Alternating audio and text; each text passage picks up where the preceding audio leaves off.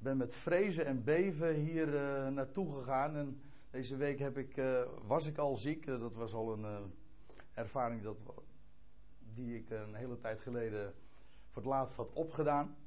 Ik dacht, ik, ik kan niet meer ziek worden zeker. Maar dus wel. En de hele week ben ik beroerd geweest. En, dus het was een, een lastig verhaal of het vanmorgen allemaal wel zo door zou kunnen gaan. Als hij daar, we zijn hier en ik sta hier en ik probeer zo goed als het kan de dingen door te geven die ik uh, heb voorbereid. En waar ik uw aandacht vanmorgen voor wil vragen, dat is dit onderwerp. De leer van God, onze redder, versieren. En die uitdrukking, die treft u aan in Titus 2.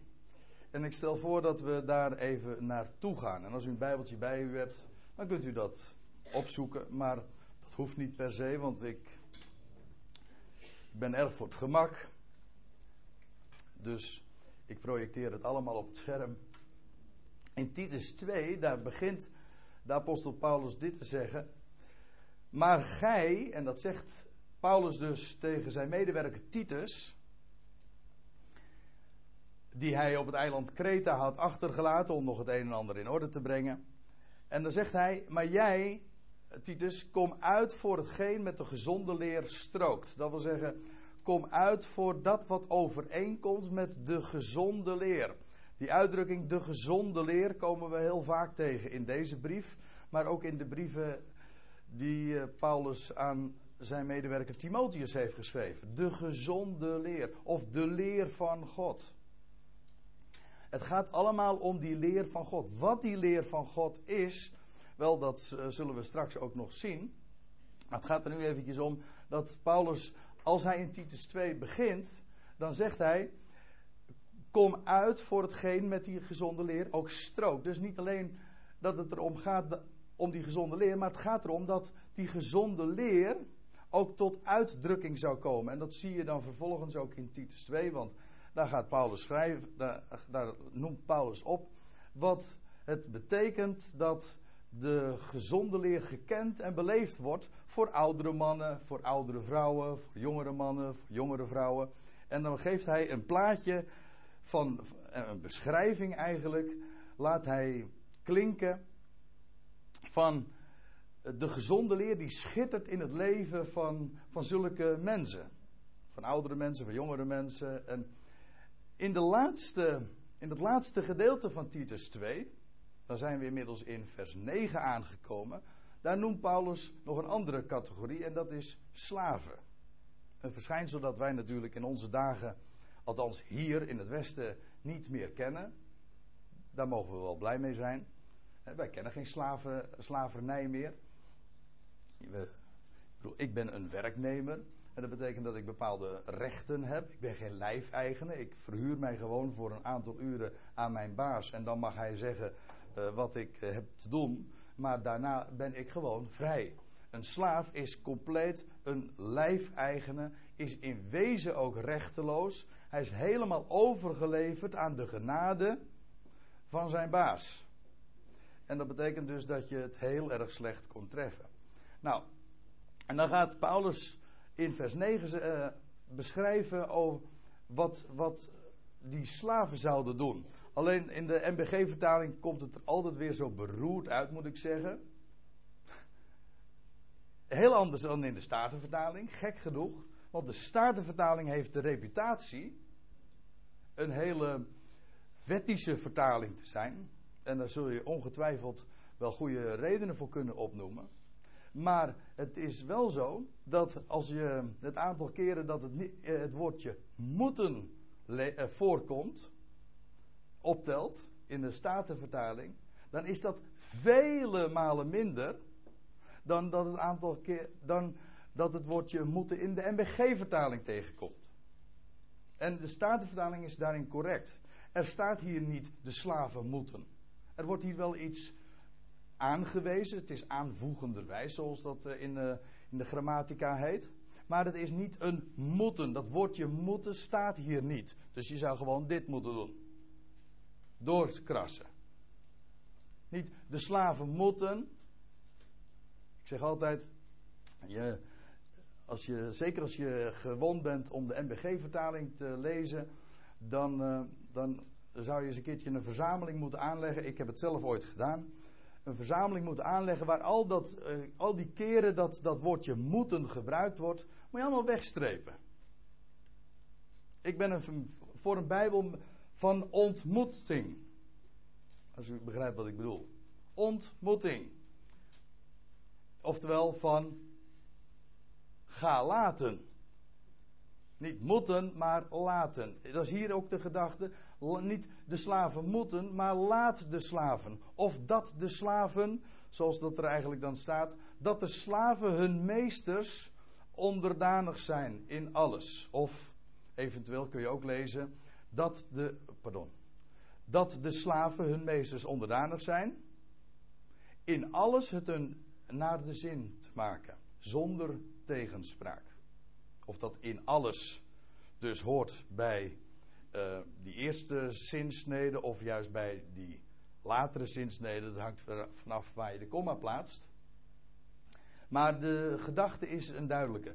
Paulus roept niet de slaven op om in verzet te komen of uh, hij roept niet op tot revolutie of tot een politieke beweging. Dat alles is vreemd aan de, aan de prediking van het evangelie. Het evangelie beoogt helemaal niet de wereld te verbeteren. Beoogt ook helemaal niet een, een politieke boodschap in de wereld uit te dragen. Want wij weten dat we leven in de tegenwoordige boze aion. God probeert, en God is ook helemaal niet, God probeert sowieso nooit. Nee, dat zul je nooit in de Bijbel aantreffen hoor, dat God iets probeert. Maar God is ook niet bezig deze wereld te verbeteren. God is bezig ook niet alle volkeren te maken tot zijn discipelen. God is uit deze wereld, uh, ik moet het anders zeggen, God is, uh, roept vandaag uit de volkeren een volk voor zijn naam. In het verborgene nog wel. En dat is helemaal geen publiek gebeuren, ook helemaal geen revolutionair gebeuren. Haalt krantenkoppen ook niet. Dat is ook helemaal niet de bedoeling. De slaven worden niet opgeroepen om uh, zich revolutionair op te stellen. Integendeel, maar gewoon in de positie te staan waarin ze nu eenmaal gesteld zijn. Ze zijn slaaf en Paulus zegt dat die slaven gewoon slaaf zijn. Dat wil zeggen, hun meesters onderdanig in alles het hun naar de zin te maken. Nou, ik zal u vertellen, ik denk dat het uh, knap lastig uh, is voor een slaaf om altijd onderdanig te zijn. En bovendien ook het je meester, zeker wanneer het een meester betreft, en dat zal ongetwijfeld heel dikwijls het geval geweest zijn, wanneer het een meester betreft die heel moeilijk doet en die het leven zuur maakt en dan toch het je meester in alles naar de zin te maken. En dan nog niet met zo'n gezicht, nee, zonder tegenspraak staat er nog bij. Zonder tegenspraak of oneerlijkheid. Er staat eigenlijk zoiets als uh, iets ontvreemde. Staat, hetzelfde woord wordt ook gebruikt in Handelingen 5, vers 2. Daar gaat het over Ananias en Sapphira. En dan staat er van hen. En hield iets achter van de opbrengst. Je kunt je voorstellen dat als je als slaaf altijd maar op het terrein van je, van je baas, van je heer je begeeft. En je ook heel dikwijls in de gelegenheid bent om iets te ontvreemden, want je verkeert de dag en nacht. Die, die eh, kant zou er zomaar in zitten, of de, de verleiding zou zomaar eh, daar zijn om inderdaad iets achter te houden. Maar er staat hier zonder oneerlijkheid. Maar alle goede trouwbewijzen vervolgt Paulus dan, alle goede trouw bewijzen om de leer van God, onze heiland, dat wil zeggen onze redder, in alles tot sieraad te strekken. Om even met het laatste te beginnen. In alles tot sieraad te strekken. Dat is een mooi woord. Want hier staat in het Grieks een woord dat, dat uh, kennen wij allemaal wel. Cosmeo. En cosmeo, daar is ons woordje cosmetica van afgeleid. En dat betekent versieren. Dus wat hier staat is dat Paulus, dat Paulus aangeeft dat die slaven dus de leer van God onze redder zouden versieren. cosmetica. Mooi maken. Nou, eigenlijk is dat niet de gedachte. Het is niet mooi maken, want er valt niks mooi te maken. Die leer van God, onze redder, is al mooi. Maar het gaat erom dat, ze, dat die schoonheid ook tot uitdrukking zou komen. En dat is waar Paulus het hier over heeft. En juist, u weet hoe dat gaat hè, met sieraden. En uh, bij een, juwelier, die laat een sieraad, bijvoorbeeld een, uh, een, stuk goud of een stuk diamant, of kan niet schelen welk, uh, wat voor stuk sieraad, dat, dat, dat schittert, dat glinstert, dat komt juist uit de verf en dat, dat wordt juist mooi gedemonstreerd wanneer het een donkere achtergrond heeft. En daarom is het ook zo mooi dat Paulus daarover spreekt, juist bij die slaven. Slaven die onder, onder moeilijke omstandigheden zich bevinden, die rechteloos zijn, die eigenlijk dag en nacht altijd maar aan een ander toebehoren en die altijd maar moeten opdraven en die gewoon continu in hun leven in een zware omstandigheid verkeren. Juist zij zijn zo in de gelegenheid om de leer van God onze redder te versieren. Kijk, niet om de leer van God uh, onze redder te vertellen, want een slaaf vertelt in principe al niks. Een slaaf die spreekt niet, een slaaf die luistert. Gewoon in zijn positie bedoel ik als slaaf. Dat hij ook nog andere betrekkingen heeft, of een, een vrouw of kinderen of uh, collega's, kan niet, uh, kan niet schelen, dat is waar. Maar in zijn positie als slaaf kan hij niet spreken. Luistert hij alleen maar. Toch? Maar wat hij wel kan doen, dat is de leer van God onze redder versieren. En daar, is, daar spreekt Paulus hier ook over. De leer van, dat is de, de leer van God onze redder, de schoonheid daarvan, in volle glorie openbaar wordt. En daartoe worden, ze, daartoe worden die slaven hier uh, opgeroepen. Kijk, en dan wil ik wat uh, meer zeggen over die, die uitdrukking die ik hier onderstreept heb. De leer van God, onze redder. Dat is namelijk precies de boodschap die Paulus in de wereld uitdroeg. En in wezen waar het hele evangelie over gaat. Namelijk de boodschap dat God onze redder is. En zo'n slaaf, die had een heer, die hij misschien helemaal niet kon zetten. Die, die ook misschien helemaal het niet verdiende om iets goeds te horen of iets goeds te vernemen. Maar waar het om gaat, is dat de boodschap van God onze redder juist betekent dat God de redder is van heel de mensheid. Dus ook van die Heer, van die meester of van die baas die je totaal niet kan zetten en die het ook totaal niet in jouw ogen op zijn minst verdiende. Kijk, de leer van God onze redder, ik zal u die tekst eens eh, noemen en ik weet dat een heleboel van u hem al kennen. En dat is deze in 1 Timotheus 4. Maar het is, het is een tekst die ik zo graag noem, weet u waarom? Omdat hier in, in korte bewoordingen wordt samengevat waar het nu allemaal om draait in het evangelie. Dat zegt Paulus namelijk gewoon zelf. Hij zegt van kijk, dit is een betrouwbaar woord en alle aanneming waardig. Ja, hierom getroosten wij ons moeite. En grote inspanning. In de Statenvertaling staat het wellicht correcter. En worden we gesmaad.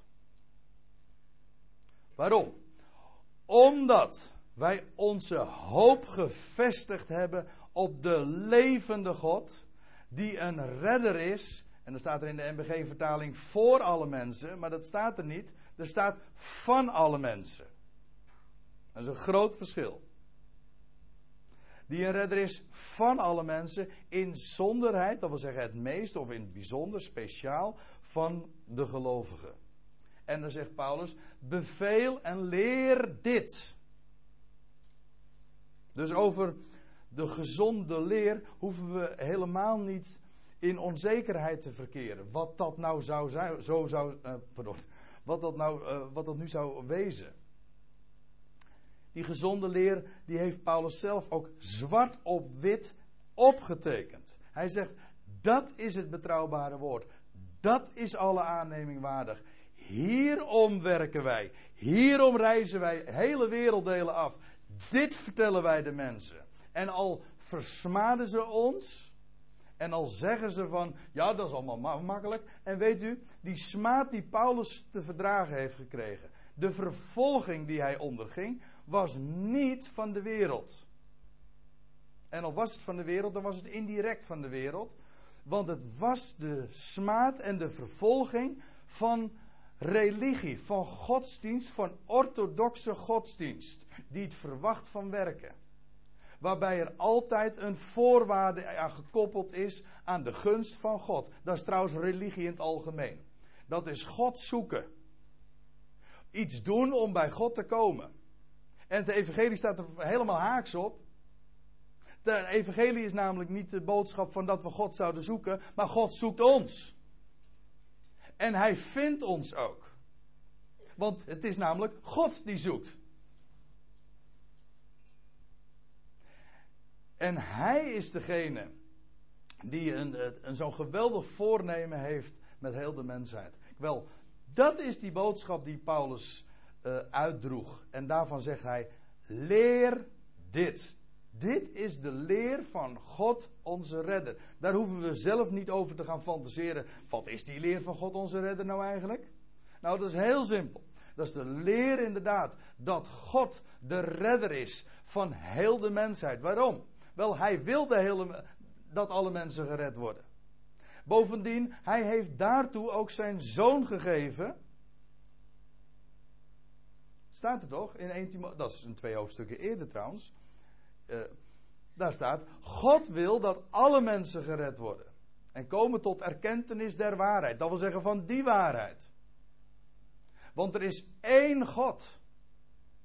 En er is één middelaar van God en mensen, de mens Christus Jezus, die zichzelf gegeven heeft tot een losprijs voor allen.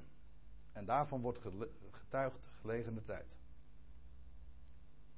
Dat is de leer van God onze redder. Kijk, het gaat er niet om dat die slaven nou een net en braaf leventje zouden leiden. Of het gaat er ook helemaal niet om dat die baas zeggen van... Wat een voortreffelijke uh, werknemer ik, uh, heb ik. Of wat een voortreffelijke slaaf. Dat is niet het punt. Het punt is dat die slaaf in zijn leven zou demonstreren... hoe geweldig de leer van God onze redder is. Het is niet een of andere fatsoensrakkerij of een moralistisch verhaal dat we braaf en netjes en fatsoenlijk zouden zijn. Nee, het gaat erom dat in ons leven, van, een slaaf wordt het hier in het bijzonder naar voren gebracht. Maar u begrijpt wel, het idee is, het gaat erom, het gaat om die, leer. Sommige mensen doen daar heel erg uh, badinerend over en zeggen van ja, de leer, het gaat niet om de leer, het gaat om de Heer. Dat is, dat is natuurlijk leuterkoek. Want welke welke, over welke Heer hebben we het dan? Over welke Heer hebben we het dan? Dan, moeten we dan moet toch een leer zijn. Welk onderwijs? Welk onderwijs aangaande de Heer hebben we dan? Wel, dat is dit onderwijs. De leer namelijk dat Hij een redder is. Om niet van het ganse mensdom. Dat is genade. Wel, en dat die boodschap in ons leven tot uitdrukking zou komen. Daartoe worden die slaven inderdaad ook opgeroepen. Dat is het allermooiste. Dat die leer gaat schitteren, versierd wordt. Ik bedoel, die leer is schitterend. Toch? Maar het gaat er ook om dat je die leer mag laten schitteren in je leven. Zodat je leven inderdaad één, groot, uh, één grote versiering wordt. Uh, u kent de uitdrukking: het leven is een. Kent u het? Het leven is een feest, maar je moet zelf de slingers ophangen. Nou, over het leven is een feest, daar kun je natuurlijk wel wat op afdingen, want uh, er zijn genoeg mensen voor wie het leven helemaal niet zo'n feest is. Bepaald niet. Maar als ik het leven dan met een hoofdletter uh, ga schrijven, dan zeg ik, dan klopt het wel hoor. Want het leven, dat is een feest. Het leven namelijk dat aan het licht is gekomen door die ene mens toen hij stierf. En nadat hij opstond uit de doden. Toen bracht hij leven aan het licht. Wel, dat leven is een feest. En wij mogen inderdaad de slingers ophangen, dat is waar, ja. Daar gaat het maar om. Dat de leer van God, onze redder, versierd zou worden in alles. Want, kijk, en dat het ook de gedachte in Titus 2 is, blijkt wel. Want Paulus zegt, want de genade Gods is verschenen, heilbrengend voor alle mensen. Dat staat maar niet op één plaats. Het is, het is namelijk de clue van de hele boodschap. Hoe is, hoe is het mogelijk? In Gods naam, dat meen ik echt. Dat juist deze boodschap in het verdoemhoekje is terechtgekomen. En sterker nog, dat men heeft gezegd: dit is het ergste wat je kan vertellen. Ja, ik weet wel hoe dat komt hoor. Daar zit een meesterbrein achter. Het is namelijk gewoon verdraaid. En dat, en dat hele christenheid, eigenlijk de hele officiële christenheid, zo is het gewoon. Ook in de officiële de documenten wordt dat allemaal uh, ontkend en bovendien veroordeeld. Juist die boodschap waarin God de redder is van alle mensen. Want staat hier, de genade Gods is verschenen, heilbrengend voor alle mensen. In de Concordant Version staat, want verschenen is de reddende genade Gods aan alle mensen. Ja. Maar dat niet alleen. Er staat namelijk ook uh, nog iets achter om ons op te voeden. Dus die genade Gods, die redt, om niet en dus allen. Hoort u wat ik zeg? De genade Gods redt om niet en dus allen.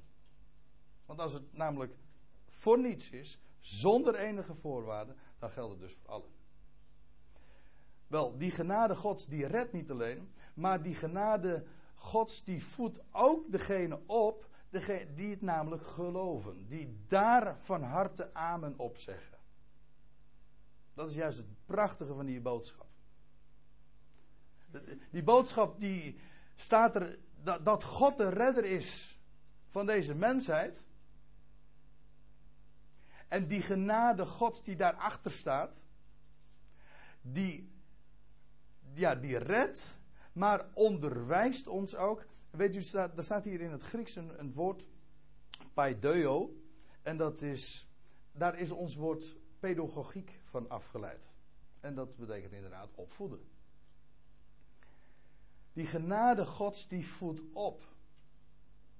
Die traint ons, zegt een andere vertaling. Kijk, de wet voedt niet op. Kijk, de wet, weet u wat de wet doet? Dat is dit. Die wet die belast je. Het arme oude vrouwtje dat de trap op moet. Die wil maar hoger opkomen maar een enorme belasting. Heeft ze op de schouders en op de rug. En ze loopt krom gebogen, want ja, hoe, je moet dit. Hè? Dat is de wet. Je moet dit je moet dat en je, dat mag je niet. Dan ga je krom van lopen, want dat kan je namelijk allemaal niet. Of je kan het allemaal zo moeilijk. In elk geval ga je er krom doorlopen. En dan weet je wat het gevolg daarvan is. Het gevolg daarvan is dat je naar beneden gaat kijken. Precies de richting waar een mens namelijk niet zou moeten kijken.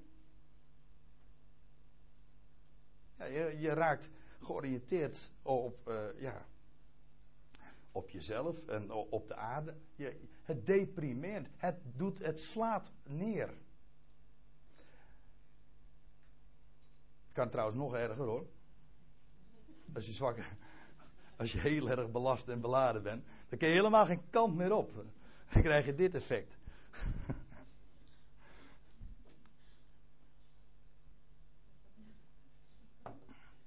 Ja, er is één positief ding nog van deze ezel en dat is dat hij weer een beetje omhoog getild wordt. Ja, maar hij schijnt het niet zo leuk te vinden, geloof ik.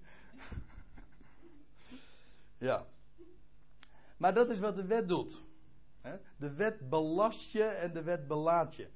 En de wet deprimeert.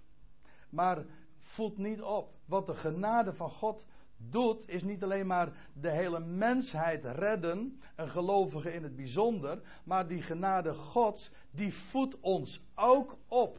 Die traint ons. Waar, uh, hoezo? Wel, genade is namelijk, het woordje genade, dat is charis.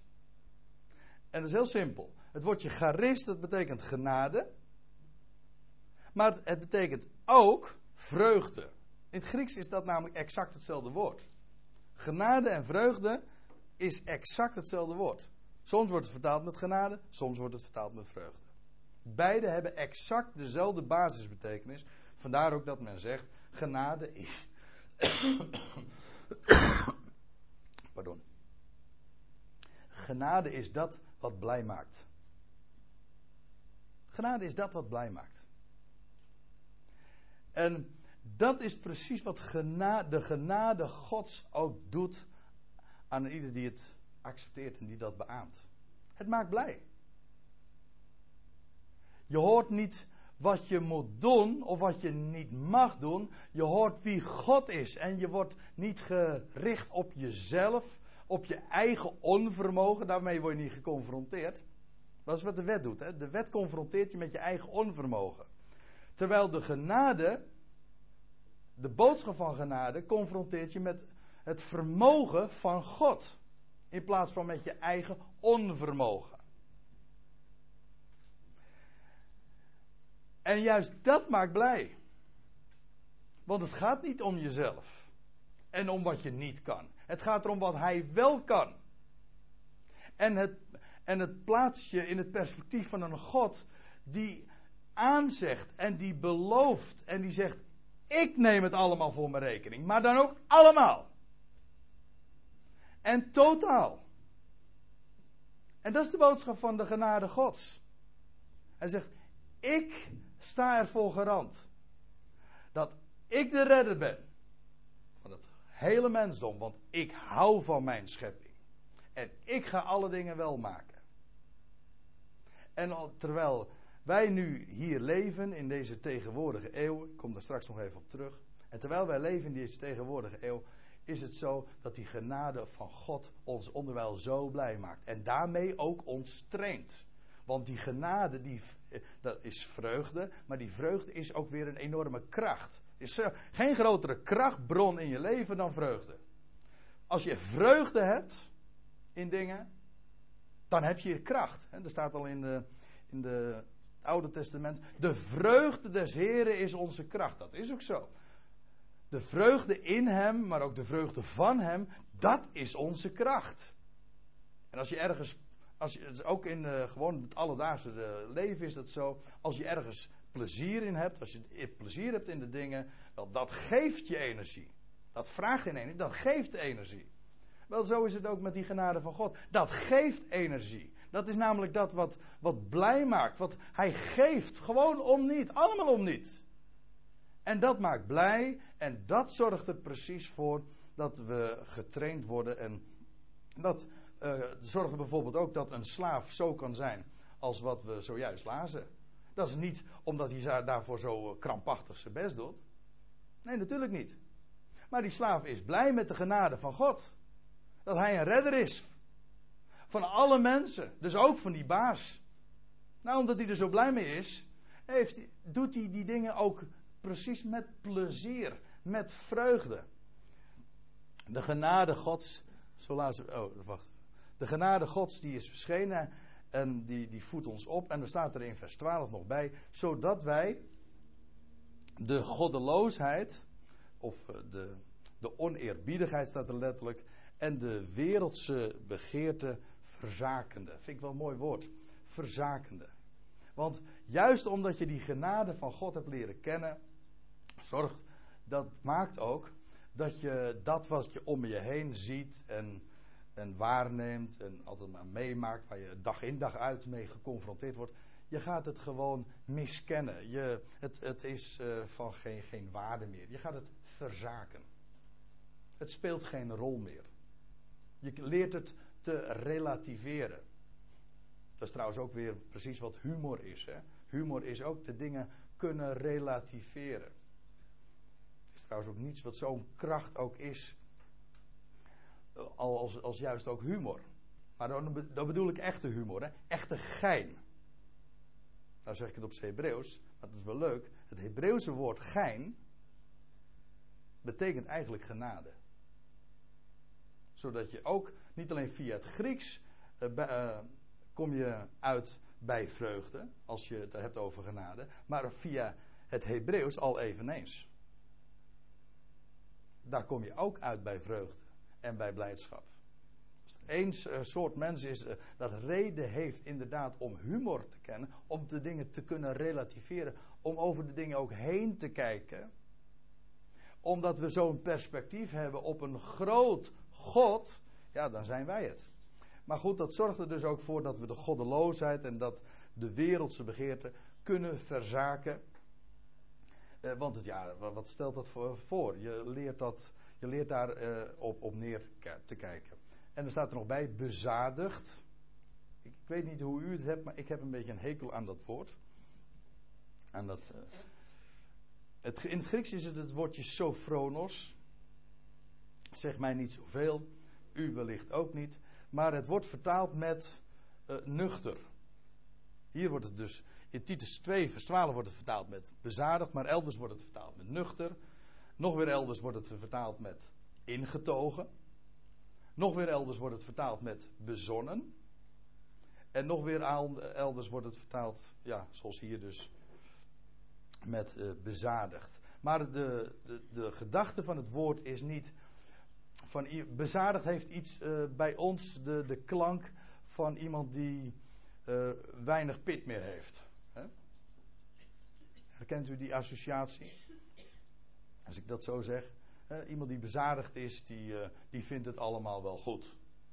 Die heeft daar allemaal, die heeft niet zoveel behoefte meer aan om voor dingen uit te komen en om zijn nek uit te steken. Nee, dat punt is, bezadigd, dat woord het, het Bijbelse woord betekent gewoon verstandig. Die genade van God die onderwijst ons, die traint ons dat we ons verstand ook gewoon gaan gebruiken. God heeft ons gewoon verstand gegeven.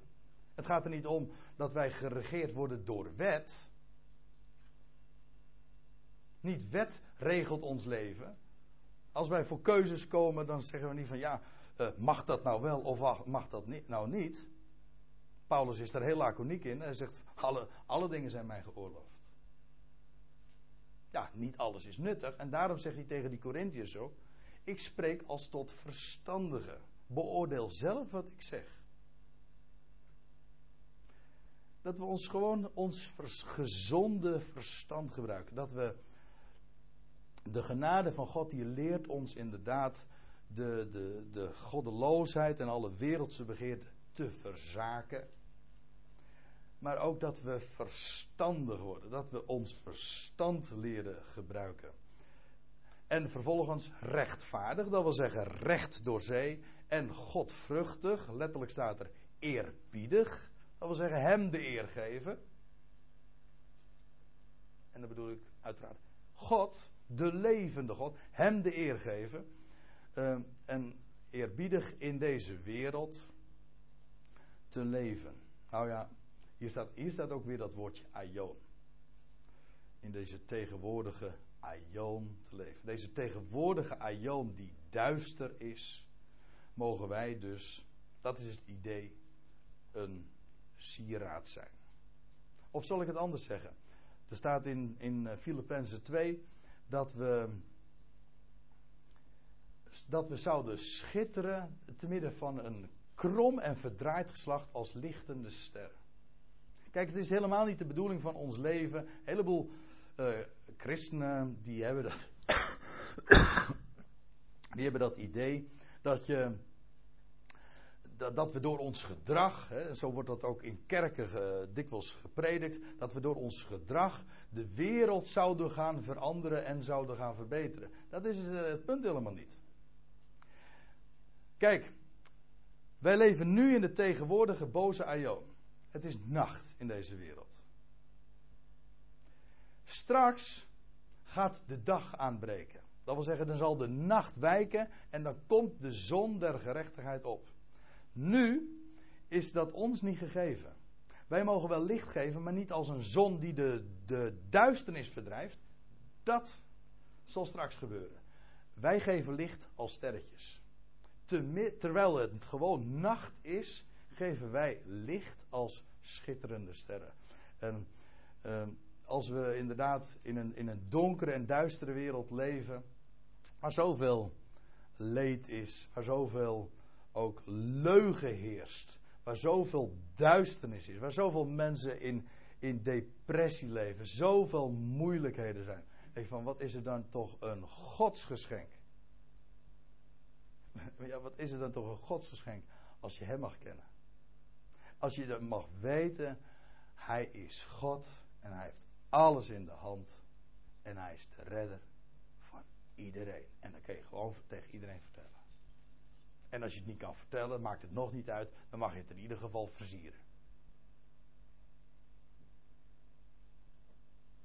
Zodat die leer van God onze redder inderdaad versierd wordt. Verwachtende, staat er dan vervolgens in vers 13 nog verwachtende de zalige, dat is een uh, oud-Nederlands woord, maar betekent gewoon gelukkig. Verwachtende de gelukkige hoop. Terwijl we, dat is mooi, wij leven in deze tegenwoordige boze aion, maar als we, als we omhoog kijken, vanuit het woord van God, dan mogen we een God kennen die werkelijk God is. Maar dat is als we omhoog kijken, nu. Maar als we vooruit kijken, dan wacht ons zo'n enorme gelukkige hoop. Daar hebben we gewoon geen idee van. Ik bedoel, we worden allemaal, u net zo goed als ik, zo opgeslorpt vaak door, de, door alle omstandigheden, alle berichten die je hoort, of alle sores die je gewoon in je persoonlijk leven, of in het, in het familieleven, of in het. Uh, in het maatschappelijk leven zo tegenkomt, daar word je zo gemakkelijk door opgeslorpt. He, zodat je hele, je hele horizon wordt als het ware beslagen door alles wat je zo aan indrukken opdoet. Zo gaat het toch? Maar als je even zou stilstaan, als je er elke dag eens bewust van zou worden, wat voor een enorme gelukkige hoop we hebben. Ik bedoel met we als gelovigen. Maar ik bedoel ook gewoon de hele schepping. Wat een geweldige verwachting die hele schepping al heeft. Als we daar ook maar iets van zouden verstaan. Ben ik vast van overtuigd. Als we een, maar een. Ik eh, herinner me een uitspraak van één iemand. Uh, was een hele oude man die dat uh, zei. En die zei van, één glimp straks van zijn heerlijkheid, dat vergoedt straks alle moeite van het leven. En ik denk dat dat waar is. Ik weet zeker dat het waar is. De Bijbel zegt niet voor niks, maakt niet voor niks die vergelijking. Dat, zelfs al zou je al het leed van de wereld bij elkaar optellen en allemaal aan één kant van de weegschaal neerleggen en aan de andere kant van de weegschaal van de, zou je de heerlijkheid die, over, die geopenbaard zou gaan worden die al geopenbaard zal gaan worden, die zou je daar plaatsen. Het is niet eens een vergelijking. Dat is wat de Bijbel zegt. Verwachtende de gelukkige hoop. Dat is daarom zo mooi. Het is een gelukkige hoop, objectief. Die hoop is gelukkig, maar die hoop maakt ons nu dus ook al gelukkig de gelukkige hoop en er staat erbij de verschijning van de heerlijkheid van onze grote God en heiland, of onze grote God en redder Christus Jezus. En sommige mensen zeggen, zie je wel, Christus Jezus is dus toch God. En dat is ook zo. Dat wil zeggen, hij is degene die God zichtbaar maakt. Zodra de heerlijkheid van onze grote God zichtbaar wordt, verschijnt, dan kan het niet missen. Dan is dat Christus Jezus. Want God is namelijk de onzienlijke. En als de onzienlijke God zich openbaart, als hij verschijnt, dan zien we hem in zijn beeld, zijn icoon. zijn logos, zijn uitdrukking, oftewel Christus Jezus. Er is één God, er is één middelaar, namelijk de mens Christus Jezus. En hij maakt die God, de heerlijkheid van onze grote God, inderdaad zichtbaar. En er staat er nog bij, die zich voor ons heeft gegeven, om ons, Christus Jezus dus, die zich voor ons heeft gegeven om ons vrij te maken van alle ongerechtigheid en voor zich te reinigen een eigen volk. Ziet u wat hier staat? Christus Jezus heeft zich voor ons gegeven. Waarom? Om ons vrij te maken. Dat doet hij dus, hè? Hij geeft zich. Of hij heeft zich overgegeven. Waarom? Wel om ons vrij te maken van alle ongerechtigheid en voor zich te reinigen een eigen volk. Dat is wat hij doet. Het is precies hetzelfde als wat we in Efeze 5 ook lezen.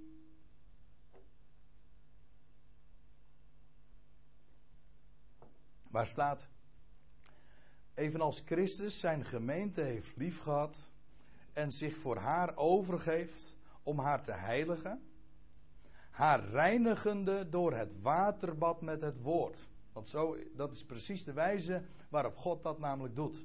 Hij doet dat door het woord. Het woord van zijn genade, dat reinigt ons. Dat maakt ons vrij van alle ongerechtigheid. En zo maakt hij zich een volk voor zichzelf. Om haar, pardon, om haar dus te heiligen, haar reinigende door het waterbad met het woord. En zo zelf, zijn werk is het. En zo zelf de gemeente voor zich te plaatsen, stralend. Heb je het weer? Stralend, als een sieraad, schitterend. Dat is wat hij doet. Ziet u dat het altijd het werk van hem is. En dat het dus altijd zijn genade is. Dat kun je nooit genoeg zeggen. En dat betekent dus ook dat je, dat, dat je daar alleen maar dank u wel op kan zeggen. Hij doet het. Dat is de boodschap waar je mee, mee wakker wordt, waar je mee opstaat en waar je. Dat is niet de boodschap die je, dra die je moet meedragen, dat is de boodschap die ons draagt. Die ons verandert, die ons daarmee blij maakt en ons kracht geeft. En nou, precies zoals dat hier ook staat. En dan staat er vervolgens nog in vers 14: volijverig in goede werken. Ja, dus, staat er, dus er stond eerst een, uh, voor zich te reinigen een eigen volk en dan volijverig in goede werken. En nou eindigen we waar we begonnen waren, namelijk over de leer van God onze redder in alles te versieren. Want u begrijpt toch alstublieft wel goed dat dat volijverig in goede werken is toch exact hetzelfde als wat er in het begin stond. Namelijk dat we de leer van God onze redder zouden versieren. Er staat in Efeze 2 dat. Um, nou ben ik het toch even kwijt. Efeze 2, vers 10. Ik weet dat het daar staat. Uh, dat hij. Um, zijn maaksels zijn wij in Christus Jezus geschapen. Dankjewel, Adia. Uh, zijn maaksels zijn wij in Christus Jezus, uh, Christus Jezus geschapen om goede, te werken, om goede werken te doen. En er staat erbij, die Hij tevoren bereid heeft, opdat we daarin zouden wandelen. Weet u wat goede werken zijn? Dat is alles wat Hij tevoren bereid heeft. En Hij bereidt ons gewoon daarvoor. Hij geeft ons de genade. Hij geeft ons genade. Hij, maakt ons blij want dat is genade. Hij maakt ons blij met wie hij is en met al zijn beloften en met wat hij doet. En daarmee bereidt hij ons voor in goede werken. Dat zijn de werken die hij in en door ons doet. Zodat inderdaad, en dat staat er ook in Efeze 2, waar blijft dan het roemen? Nou, het is uitgesloten. Opdat het zou zijn, gelijk geschreven staat, die roemt, die roemen in de Here. En Hem alleen is daarvoor dus de eer. De leer van God, onze redder, in alles te versieren.